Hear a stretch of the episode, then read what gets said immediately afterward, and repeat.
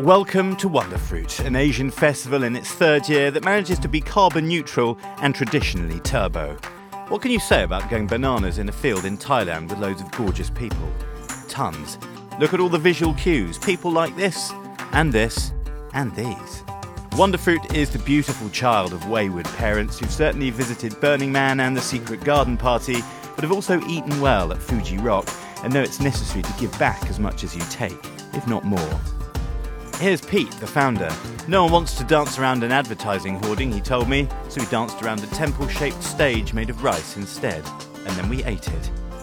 Food's important for Wonderfruit, and farmers from its region down south in Chonburi are as honoured guests as the headliners.